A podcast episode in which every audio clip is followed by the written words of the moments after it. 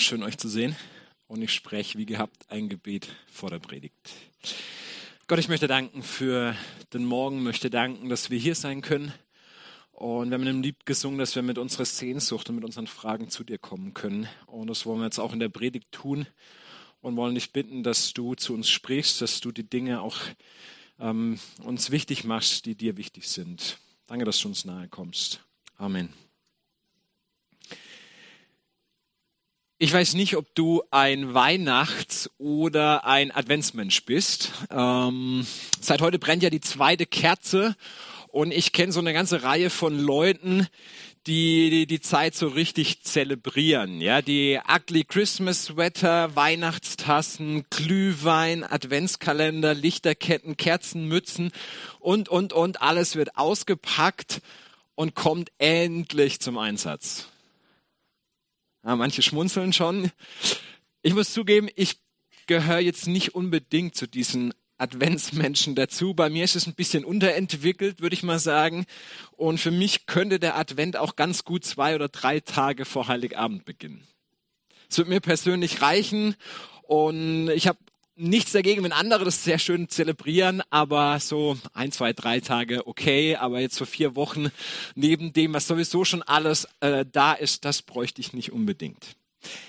Andererseits muss ich aber sagen, dass ich es durchaus klug finde, sich auf die Weihnachtszeit vorzubereiten. Und zwar in dem Sinne, dass man sich wieder bewusst macht, was man da eigentlich feiert. Auf was oder wen wir da eigentlich warten. So sagen wir das ja wir warten auf das Christkind, wir warten auf Heiligabend, wir warten auf Weihnachten.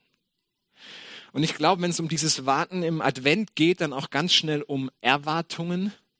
Und wenn wir bei Erwartungen sind, dann auch ganz schnell bei dem Thema Enttäuschungen. Ja, Erwartungen können enttäuscht werden. Und ich glaube, das gilt gerade auch für die Weihnachtszeit. Vielleicht kriegst du unterm Baum nicht das Geschenk, das du dir gewünscht hast. Oder du bekommst nicht die Reaktion auf das Geschenk, was du gegeben hast.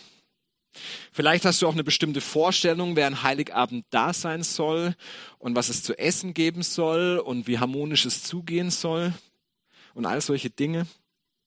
Das sind oft ganz schön hohe Erwartungen.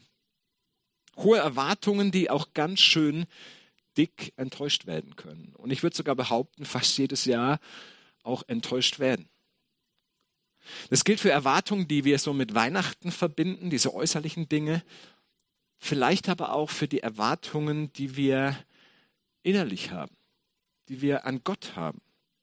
Viele von uns kennen die Erfahrung, dass auch da Erwartungen enttäuscht werden, dass Gott vielleicht ganz anders ist oder ganz anders handelt, als wir es uns erhoffen oder wünschen. Und darum ist der Text, den wir gerade gehört haben, im Grunde ein guter Adventstext. Auch wenn er nicht direkt irgendwie das Weihnachtsgeschehen aufgreift. Aber es geht um eine Erwartung, die jemand an Gott hatte. Und es ging um eine große Enttäuschung. Und ich glaube, dass in diesem Text, in diesem Spiel von Erwartung und Enttäuschung und dann der Antwort, die Jesus darauf gibt, dass da ganz viel drinsteckt, was auch uns gut tun kann, wenn wir das hören. Und ich will mit dir das in drei Schritten anschauen. Erstmal allgemein, wie können wir damit umgehen, wenn wir Enttäuschungen in Bezug auf Gott erleben? Dann zweitens, woher kommen unsere Enttäuschungen? Und drittens, was ist Gottes Antwort? Wie kommt er an Weihnachten? Also zunächst, wie gehen wir mit Enttäuschung und Zweifel um? In diesem Matthäus-Text begegnet uns Johannes. Johannes der Täufer, und Johannes der Täufer war jetzt nicht irgendeine Randfigur, sondern er ist in den Berichten über Jesus eine ganz wichtige Person. Johannes ist sozusagen der Wegbereiter, der Vorläufer, man könnte auch sagen der Wahlhelfer XXL für diesen Jesus. Einer, der von dem angekündigten Programm Gottes sozusagen überzeugt war, alles dafür eingesetzt hat, dass dieser Jesus Erfolg haben kann. Der versucht hat, die Menschen vorzubereiten, was da kommt, und Johannes war überzeugt, dass Jesus auf eine ganz dramatische, auf eine wichtige, auf eine lang erwartete Weise irgendwie eingreifen wird.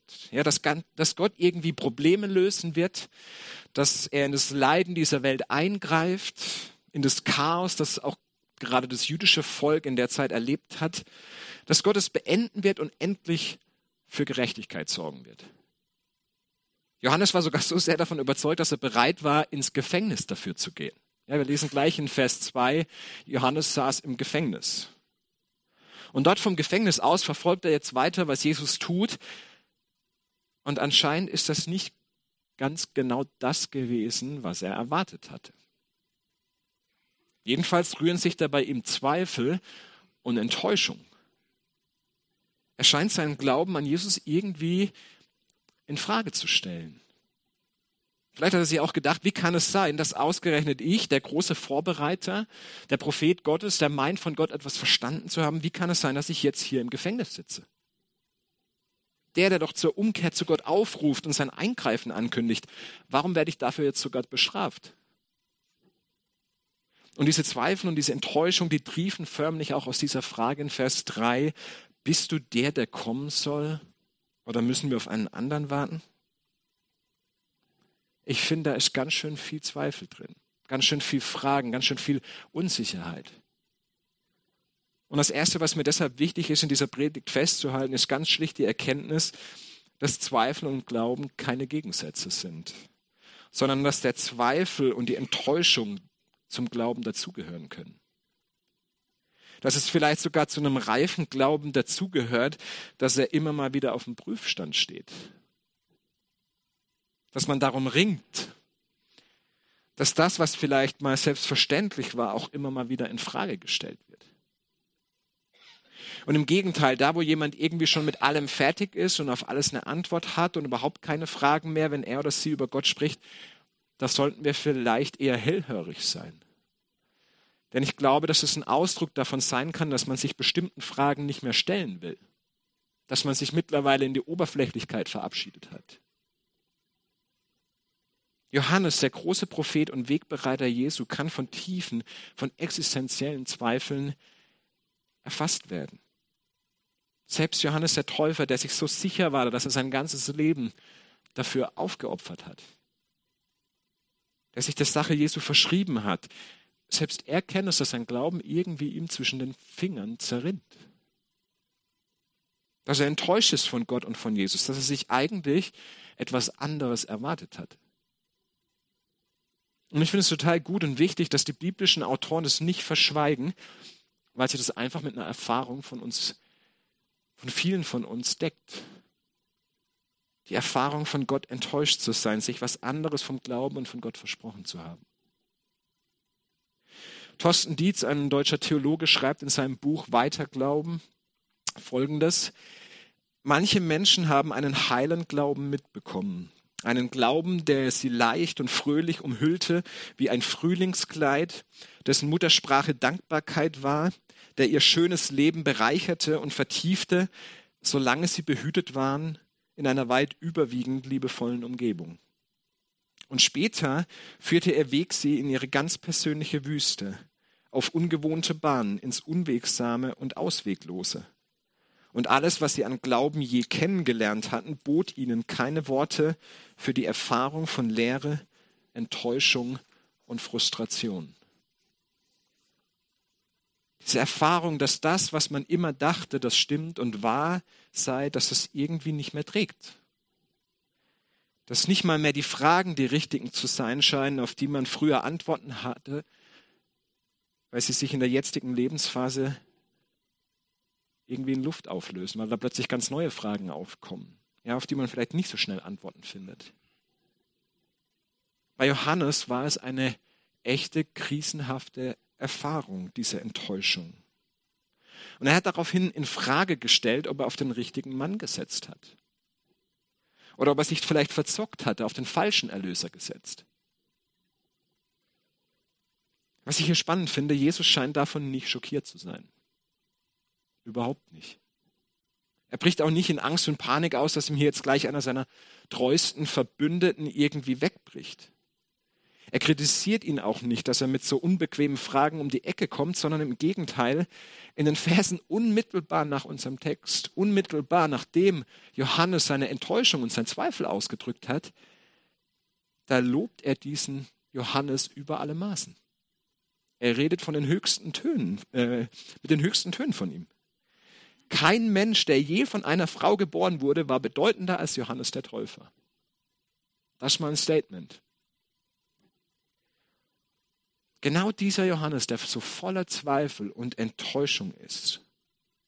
Jesus scheint es auszuhalten, dass wir Anfragen an ihn haben, dass wir enttäuscht sind, dass wir zweifeln. Er hat damit kein Problem. Und das finde ich wichtig, dass wir das auch für uns heute festhalten, dass Jesus unsere Anfragen nicht belächelt oder verurteilt. Er lässt es stehen und gibt dann, wie wir noch sehen werden, auch eine Antwort. Jesus ist geduldig mit uns und ich denke, das sollte uns auch Geduld miteinander geben. Die erste Erkenntnis, Zweifel und Enttäuschung, das ist erstmal keine Katastrophe, auch wenn es sich in dem Moment wie eine echte Krise und auch schockierend anfühlt. Jesus ist nicht schockiert. Er hält es aus und er will es nutzen, um unser Vertrauen zu erneuern.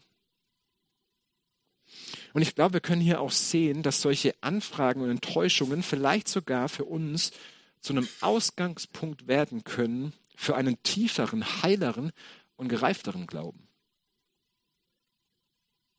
dass sich unser Gottesbild irgendwie wandeln darf, dass es ganzheitlicher und realistischer werden darf. In der Begegnung mit Christus. Denn was ist die zweite Erkenntnis, wenn ich Johannes anschaue? Was macht er in seiner Glaubenskrise? Er verabschiedet sich nicht einfach, er wird nicht zynisch oder lässt los, sondern Johannes geht einen Schritt auf Jesus zu. Und es klingt natürlich erstmal paradox, ja, wo er doch von Jesus enttäuscht ist. Aber er will es jetzt wirklich wissen. Und deshalb konfrontiert er Jesus und er sucht die direkte Auseinandersetzung mit ihm. Und wenn du das kennst oder gerade auch erlebst, dass du enttäuscht bist, dass du Fragen hast an den Glauben, an die Bibel, an Gott, dann gibt es klar die Möglichkeit zu sagen, ich bin raus hier, ich lass los, ich will nichts mehr damit zu tun haben oder ich gehe vielleicht so in die Oberflächlichkeit, innerlich verabschiede ich mich, bleibe aber dann noch irgendwie doch da ich glaube, es gibt auch die Möglichkeit, wie Johannes im Grunde tiefer reinzugehen. Tiefer reinzugehen und den Fragen nachzugehen. Der Enttäuschung auf den Grund zu gehen. Warum habe ich diese Enttäuschung? Was piekst mich da so tief? Was ist meine Sehnsucht dahinter?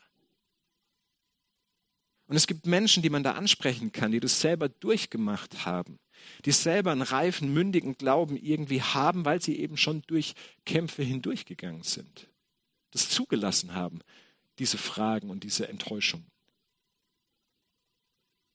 Es gibt heutzutage auch unglaublich viele Bücher, Podcasts, Quellen, wo man sich mit diesen schwierigen Fragen auseinandersetzen kann und wo man nach neuen Perspektiven suchen kann. Und was ich mir natürlich auch wünsche, ist, dass wir hier als Gemeinde ein Ort sind, an dem Menschen gerade mit ihren Zweifeln und mit ihren Enttäuschungen herzlich willkommen sind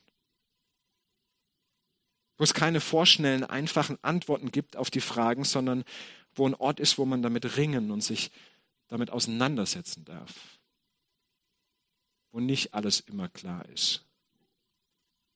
Gott hält es aus, wenn wir ihn nicht verstehen und wenn wir mit ihm ringen. Schauen wir uns jetzt mal inhaltlich an, wo genau diese Enttäuschung bei Johannes herkam. Oder andersrum gefragt, welche Erwartungen hatte Johannes eigentlich an Jesus gehabt? Wir schauen uns das an, weil ich glaube, dass es auch da wieder Parallelen zu uns gibt, zu unseren Erwartungen und weshalb wir vielleicht auch enttäuscht sind. Weil er eben manchmal ganz anders ist und ganz anders handelt, als wir es vermuten oder erhoffen. Diese spezifische Erwartung von Johannes, die drückt sich in diesem Vers 3 auch aus. Bist du der, der da kommen soll? Bist du der Kommende?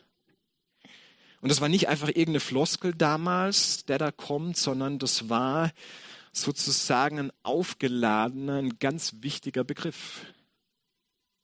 Man könnte sagen, dahinter steckt so eine ganze Welt an Erwartungen, an Hoffnungen, die die Menschen damals an Gott hatten.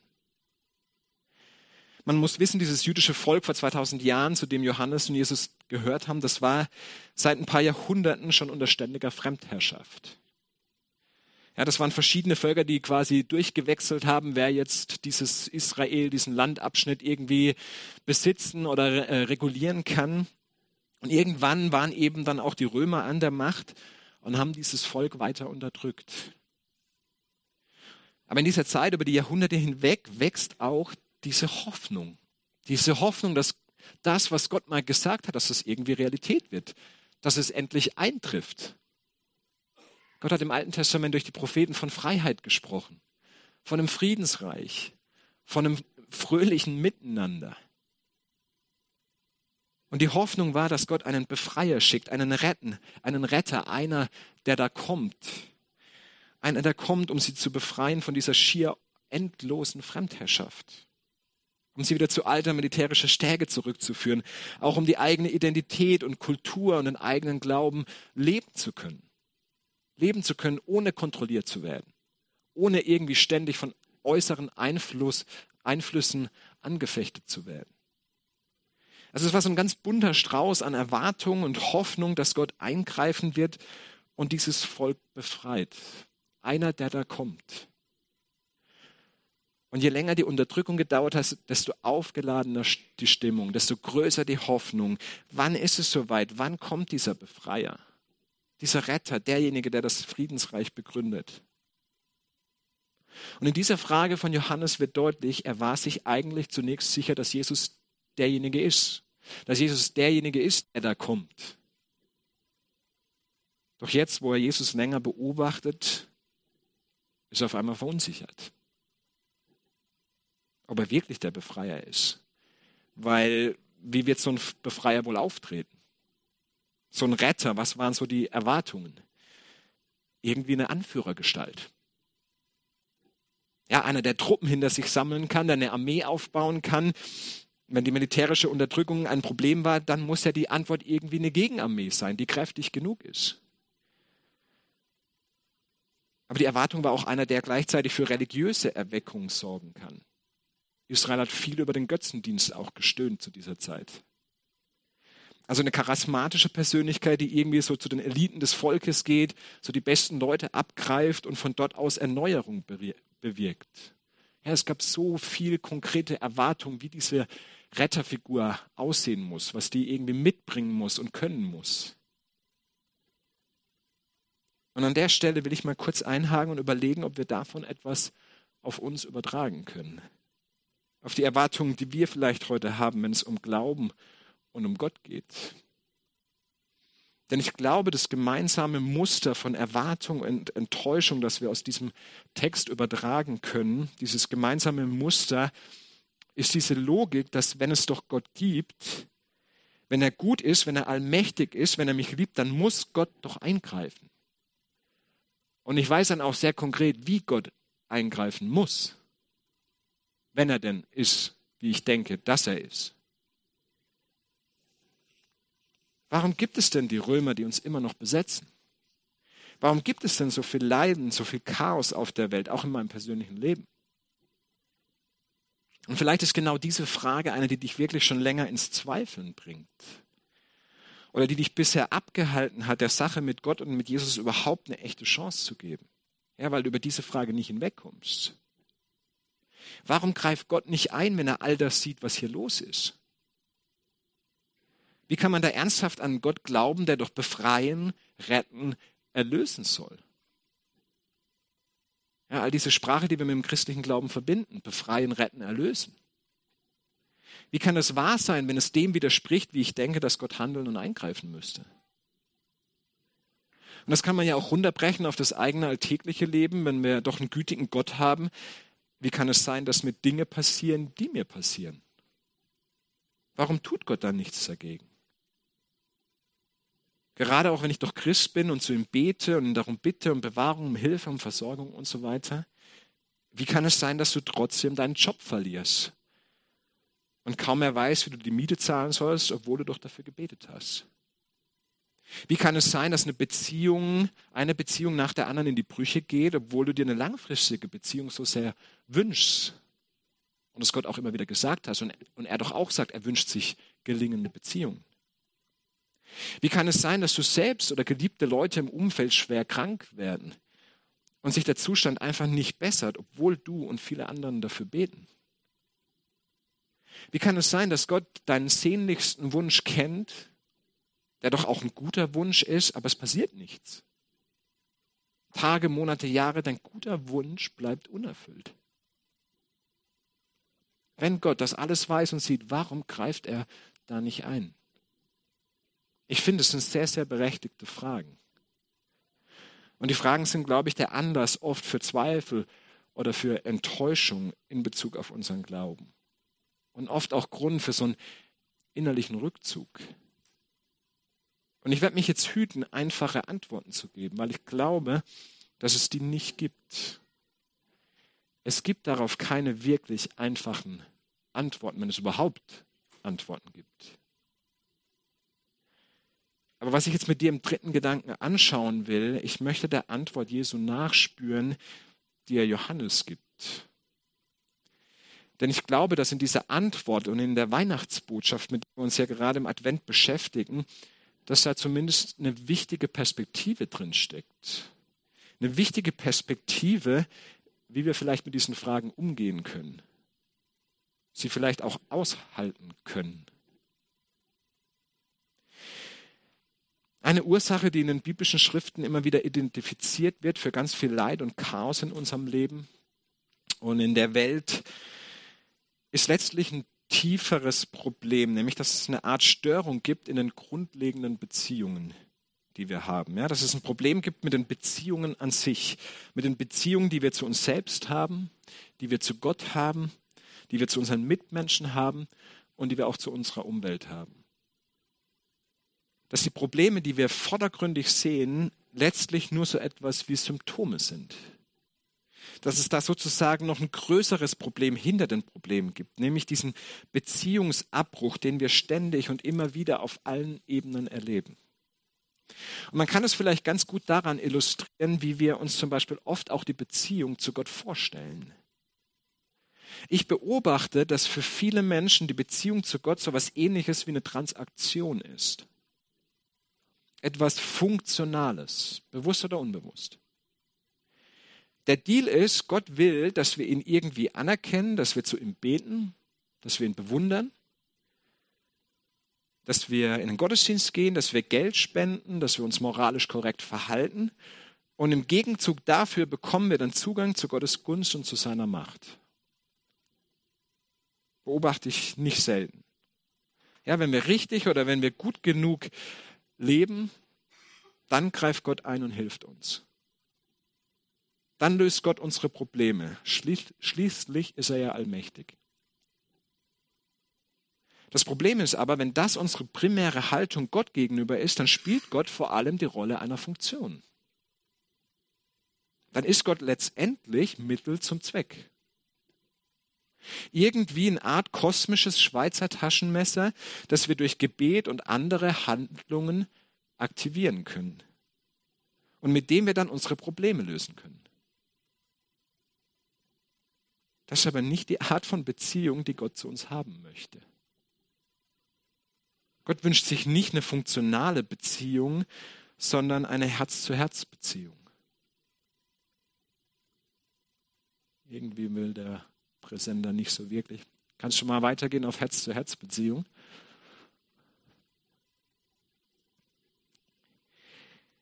Gott wünscht sich eine intime eine nahe Beziehung, die nicht kalkuliert, die nicht danach fragt, was kann der andere für mich irgendwie tun und was habe ich von der Beziehung.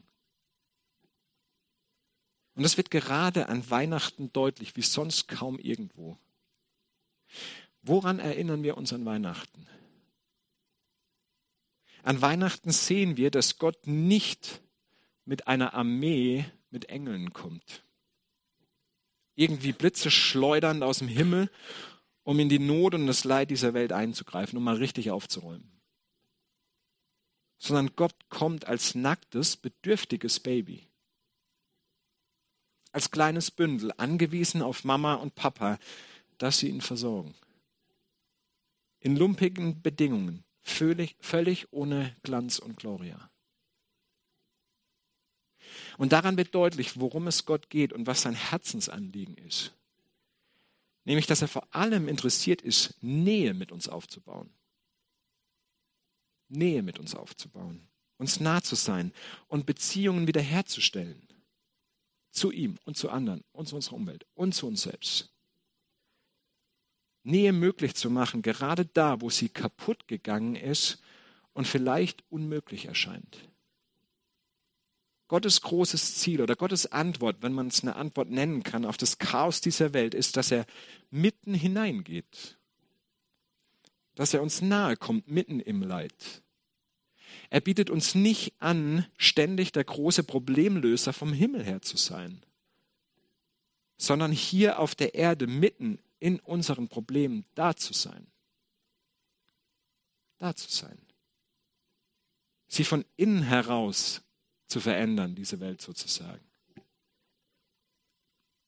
Gottes Antwort auf das Leid dieser Welt ist, dass er sich nicht gleichgültig oder angewidert zurückzieht, sondern Teil davon wird, uns mittendrin in diesen herausfordernden Umständen ein Beziehungsangebot macht, uns als Mensch entgegenkommt.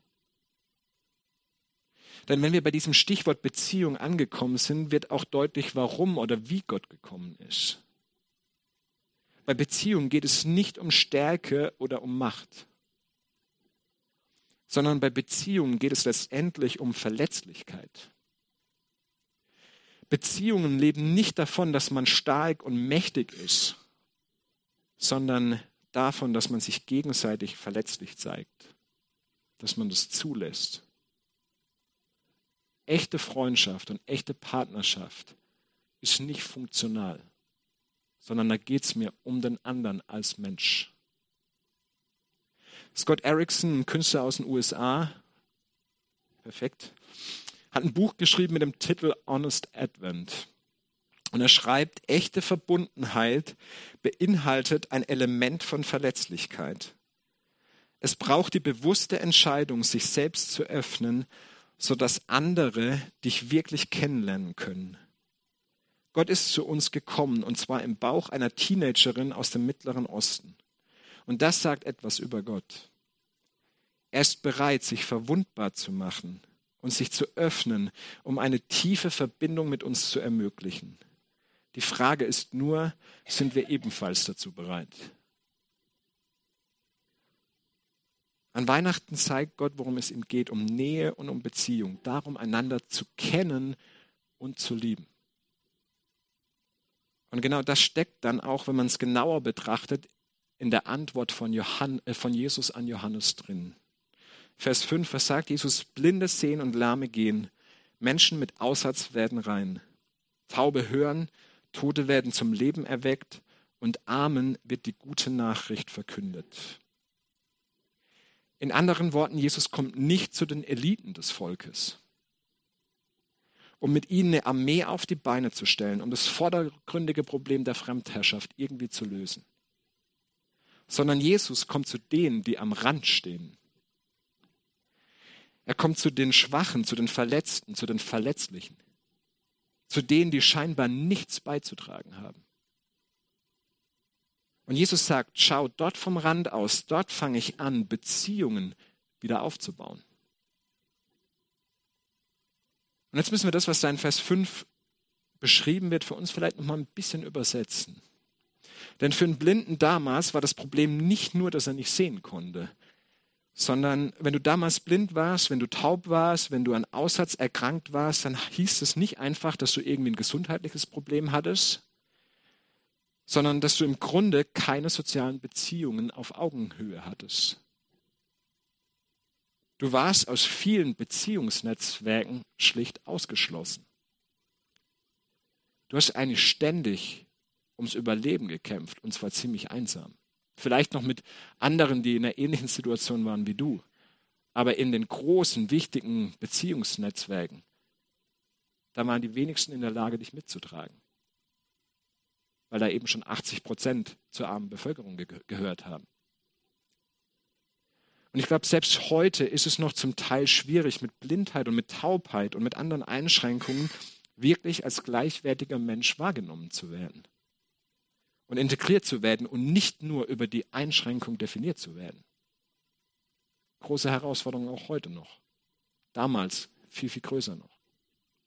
Das heißt, wenn Jesus Blinde, Lahme, Aussätzige heilt, dann heilt er sie nicht nur von körperlichen Gebrechen.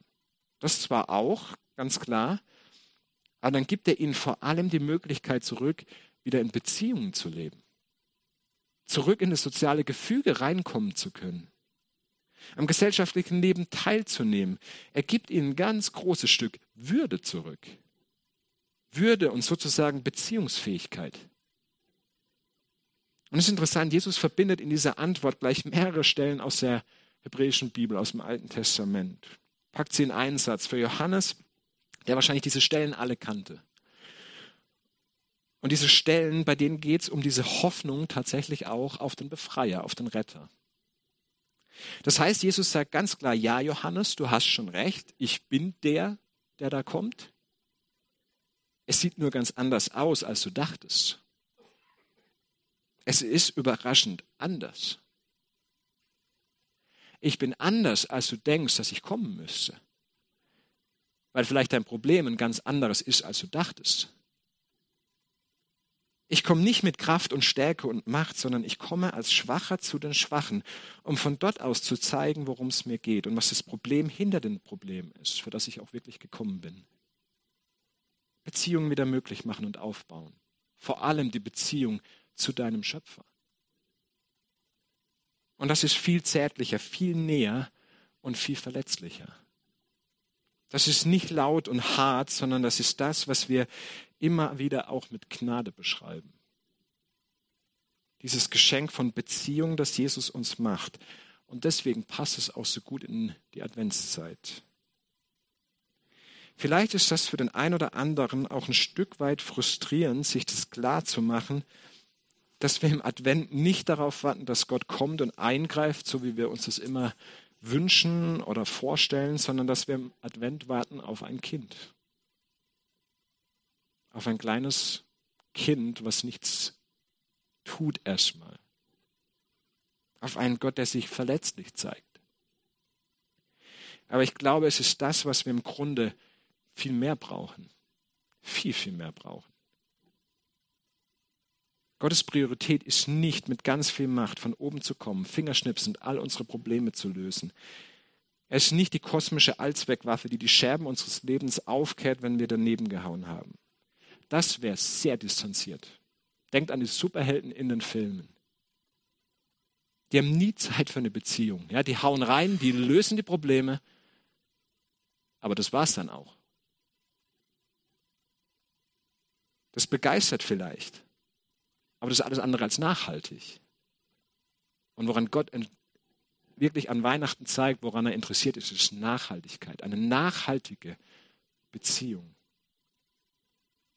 Gott ist einer, der in allererster Linie nahe sein will, mit uns und bei uns. Das ist der Gott, auf den wir im Advent warten. Und diese Gnade, diese Verletzlichkeit und Zartheit wird in diesem kleinen Baby in der Krippe sozusagen personifiziert wird dann zum Kleinkind, wird zum Teenager, wird zum jungen Erwachsenen. Man könnte sagen, Gottes Gnade, Gottes Nähe, die entfaltet sich in dieser Biografie von Jesus. Die wird sozusagen immer größer, immer klarer, immer deutlicher. Ja, über ein ganzes Menschenleben lang wird Gottes Gnade auf dieser Welt nach und nach größer. Und die Einladung oder die Übertragung für uns ist, dass Gottes Gnade sich auch in unserem Leben nach und nach entfalten will groß werden kann, aufwachsen kann, dass sie sich einwebt und verbindet auch mit unserer Lebensgeschichte. Das bedeutet nicht, dass sich auf einen Schlag alle Probleme in Luft auflösen. Manche werden es nie tun. Aber es bedeutet, dass es einen gibt, der an der Beziehung mit uns festhalten wird, durch alle Höhen und Tiefen hindurch. Gottes Gnade verwebt sich mit unserem Leben nach und nach und immer mehr. Und wenn du dich dafür öffnen willst, dann ist das die Einladung auch von diesem zweiten Advent 2022. Amen.